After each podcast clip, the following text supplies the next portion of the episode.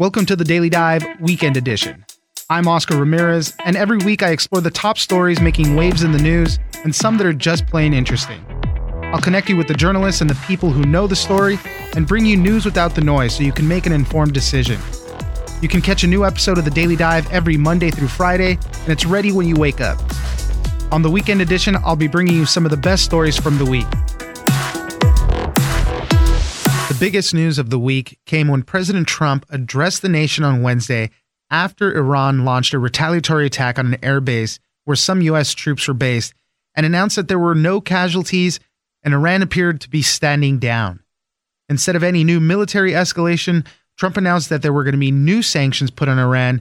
And while a broader conflict seemed to have been de escalated, there was still concern of attacks through proxies, cyber attacks, and what Iran will do with their nuclear program.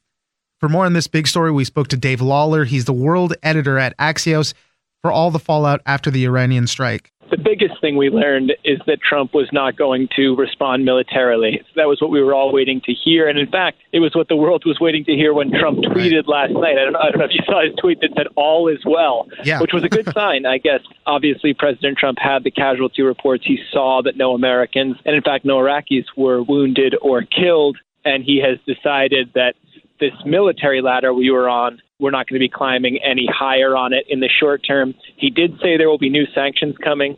Obviously, there has been a series of sanctions, and there is not that much left to sanction, to be frank, when it comes to Iran. But we're not going to be seeing any military strikes in response to Iran's strikes last night. I guess one of the biggest concerns is any type of attacks from proxy groups, because that's kind of how this all had been playing out for the most part. I think it was Secretary of State Mike Pompeo said on one of the Sunday shows they're going to start going after the decision makers. And that's why they decided to kill General Soleimani in the first place, because up until then, everything had been carried out by proxies or we took out a proxy group, things like that. But that's the concern right now is that one of these other groups might retaliate in some way still. The proxies are definitely something to watch for. That is Iran's MO, right? Their direct attack from the Iranian military on the U.S. forces last night was an incredibly rare step. Iran usually acts through its proxies. That is deniable. It's less likely to lead to instantaneous reaction from the U.S. Last night, they thought in order to send a message, they needed to go direct, but that doesn't mean we won't be seeing actions from their proxy groups around the region. The other big thing we need to watch out for is the nuclear question. Iran has, in the past week, said that they're no longer constrained by the 2015 nuclear deal that President Trump pulled out of. So if Iran continues to exceed the limitations of that deal further and further, will the U.S. then think it has to take action? That's another trajectory to watch out for. That played out even in the president's address in the morning. Before he even said good morning, you know, uh, to address the crowd or the nation, he said the first thing he said was, "As long as I'm president of the United States, Iran will never be allowed to have a nuclear weapon." That, that's how he started. Exactly. And, and I'm sure you were, as I was, waiting to hear whether he was going to de escalate or escalate the situation. Yeah. And you're right. He started before he even said good morning. He said Iran will never have a nuclear weapon. Very quickly after that, he got into the kind of language that I think is the big takeaway here. Basically, Americans should be happy that this is the outcome with no Americans hurt. We got rid of the guy we targeted. They didn't hurt any of our troops, and this is an outcome we can live with. But you're right. Ever since the nuclear deal was being negotiated and he was a private citizen, he has been very vocal on this issue. He clearly looks at Obama's record in Iran as something that he needs to repudiate. That motivates a lot of his actions on Iran, I think. And so he did say in his speech that everyone who signed up to the nuclear deal that's the UK, France, Germany, China, and Russia should now basically decide this deal is dead and work with him toward getting a new deal with Iran, which seems unlikely, but that is the path that he says everybody should take. One of the assessments I read said that Iran's attacks appear designed for maximum domestic effect with minimum escalatory risk. And that really did seem to be what played out, right? So the visuals last night were quite powerful from an Iranian perspective. You had the supreme leader himself in the command room. You know, there were pictures of him standing there, apparently ordering these strikes. You had Iranian media playing these up as a huge blow to the United States. In fact, there were some false reports in Iranian media of mass casualties of U.S. troops. They clearly wanted the domestic audience to think that Soleimani had been forcefully avenged, that this had been, as they put it, a slap in the face to the United States. And yet, no U.S. troops wounded or killed. Iran did give advance notice to Iraq. Iraq gave advance notice to the United States. So the U.S., in the hour before this attack, knew something was coming. And so they clearly did not want this to be the sort of catastrophic event.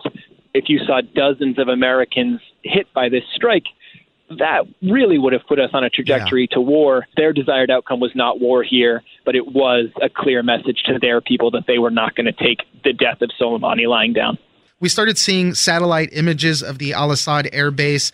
Tell us a little bit about the damage that occurred there that we know of. And then the other thing was, too, because the number differed a little bit here and there, but they said that there was about 15 rockets that were fired 10 hit the al-asad base there was uh, another one that hit another base nearby and then about four or so rockets that just malfunctioned altogether that's the Pentagon assessment. There were 15 ballistic missiles fired from Iran into Iraq.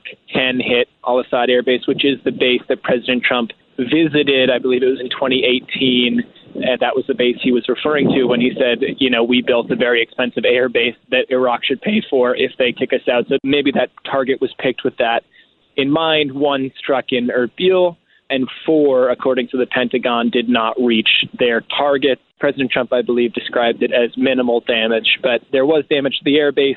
But obviously, the most important thing here is that none of the troops based at either base were directly impacted for Republicans and Democrats got a hearing earlier from uh, the top military brass talking about you know why they decided to target Soleimani it was kind of along party lines for the most part. Democrats didn't really uh, see what the need was. They didn't see if there was an imminent threat coming from Soleimani. Republicans were praising the president's decision.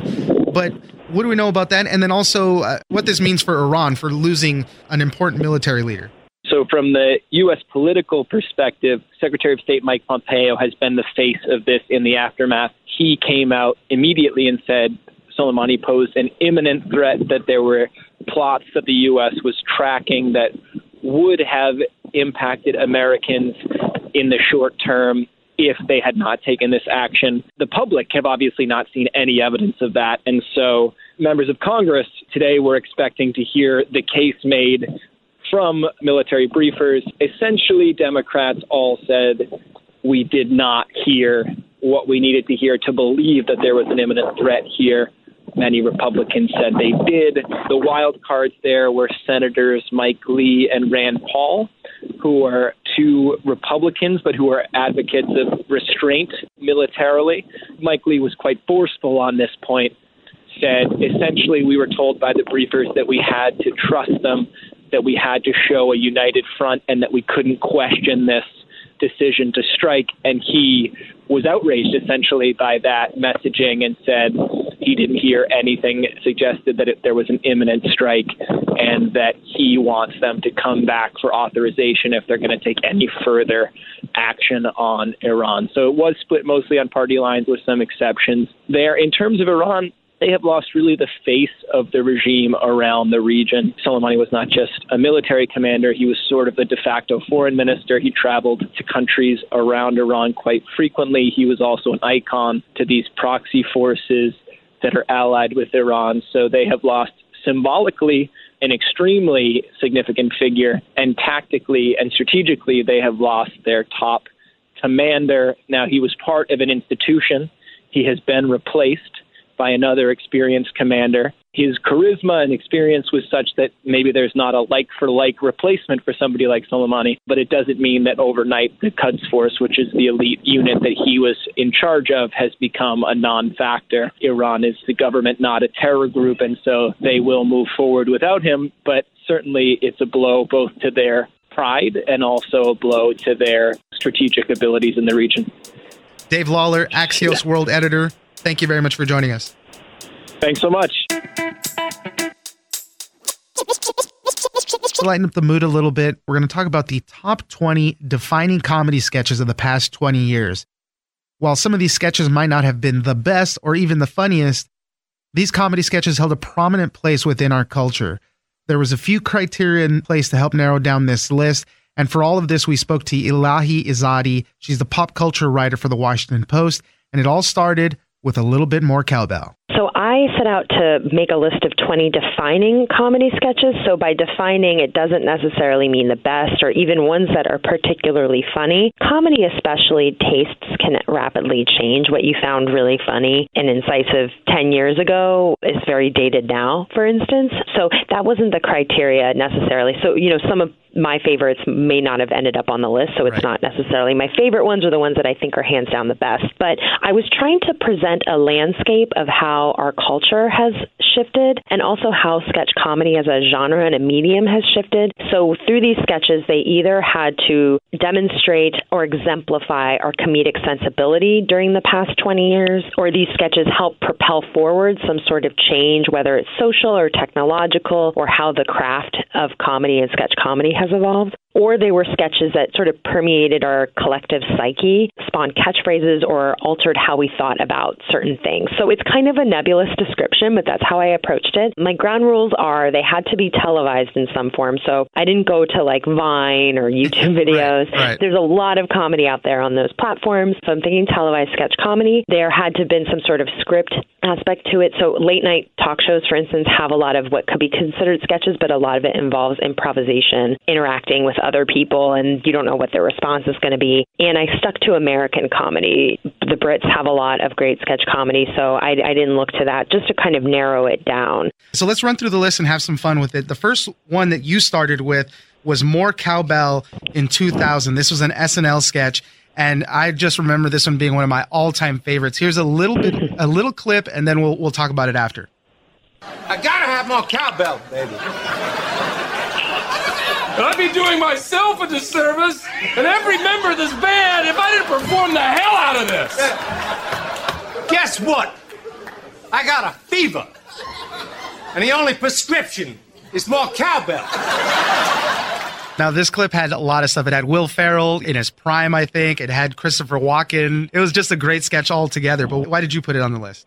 This kind of sets us up, right? Because it came in the year 2000, and it sort of stood out to me as an example of a sketch that went viral before the concept of going viral was a thing. This was before social media, before YouTube, before there was a way to share instantly these snippets of comedy from television, and somehow everyone kind of knew about this catchphrase, this oh, joke, yeah. and it's so persistent. There are still people like putting on their dating profiles, I have a fever, and the only prescription is more cowbell. Like people still find this very funny. It is kind of a timeless piece of comedy. It's also just so bizarre because it comes out of nowhere. Um, it's not topical, but it is one of those jokes you just might imagine, like someone sitting around being like, "Why is there so much cowbell in this song?" And it sort of spawned this thing, and and Will Ferrell's performance in it, his shirt kind of creeping up his belly, which your listeners aren't going to be able to see through the radio, but right. that's kind of one of the elements of it. But yeah, it was so sticky in our culture, and it's still around. Let's uh, move on through some of these. SNL obviously has a lot on this list because they are the longest running sketch show.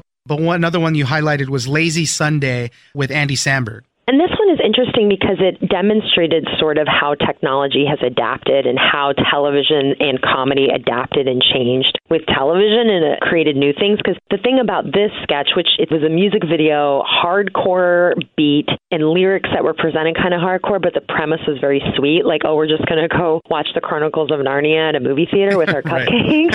um, it, you know, it was very catchy. It's very infectious. But this was at a time when TV was still being made with just TV in mind. So the idea of putting your TV content on YouTube was like TV was still trying to figure out what that might mean. YouTube was only a few months old when this came out. So this is the first digital short from the Lonely Island guys. And it became one of the first bits of comedy on television that found what they consider a second life online. So it amassed millions of viewers within days. And at the time, NBC was like concerned, wanted the clips taken down. There were pirated versions that went up. And then people started posting their own versions, which now is like something we're so familiar with, right? right? When something goes viral, everyone does their own parody. But this was like the first time something like this became a big thing. Um, even Michael Scott did it on The Office. So it was like kind of a meta parody there. So yeah, and it also was the predecessor to some of the other digital shorts that SNL has done, which have gone to win Emmys and also be nominated for Grammys. Right. Okay, moving on a little bit. Chappelle Show. You have two on the list here, so we'll just kind of lump them together.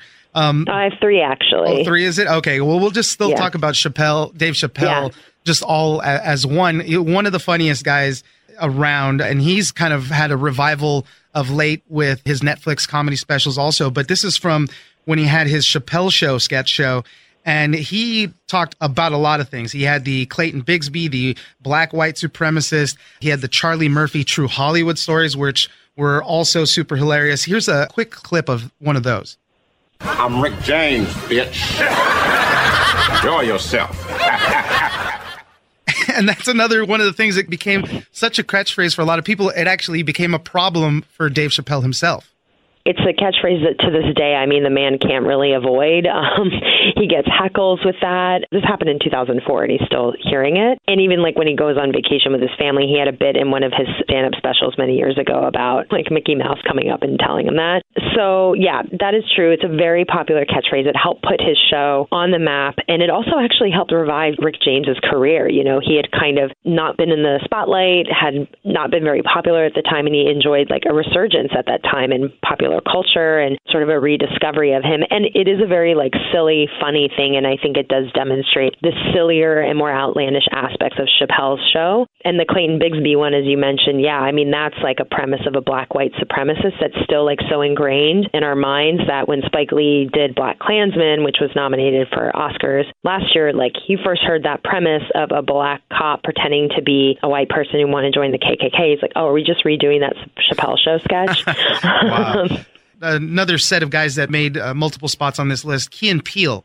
For a while, they had just an amazing sketch show also. So they had a few Obama's anger translator. They had the teacher. Oh, I'm forgetting his name right now. Um, oh, the, um, Mr. Garvey. Yeah, Mr. Garvey, the substitute teacher. teacher. I think we have a little clip of that one. Let's play that, and then we'll talk about Key and Peele. Well, you better be sick, dead, or mute, A.A. Ron. Here. Oh, man. Why didn't you answer me the first time I said it, huh? Huh? I'm just, you know, I'm just asking. You know, I said it like four times. So why didn't you say it the first time I said a aaron? a Ron? this pronounced These guys uh, were hitting it pretty good when they had their show going. Something I learned in doing this list is that sketch is Comedy Central's most viewed YouTube video. Wow.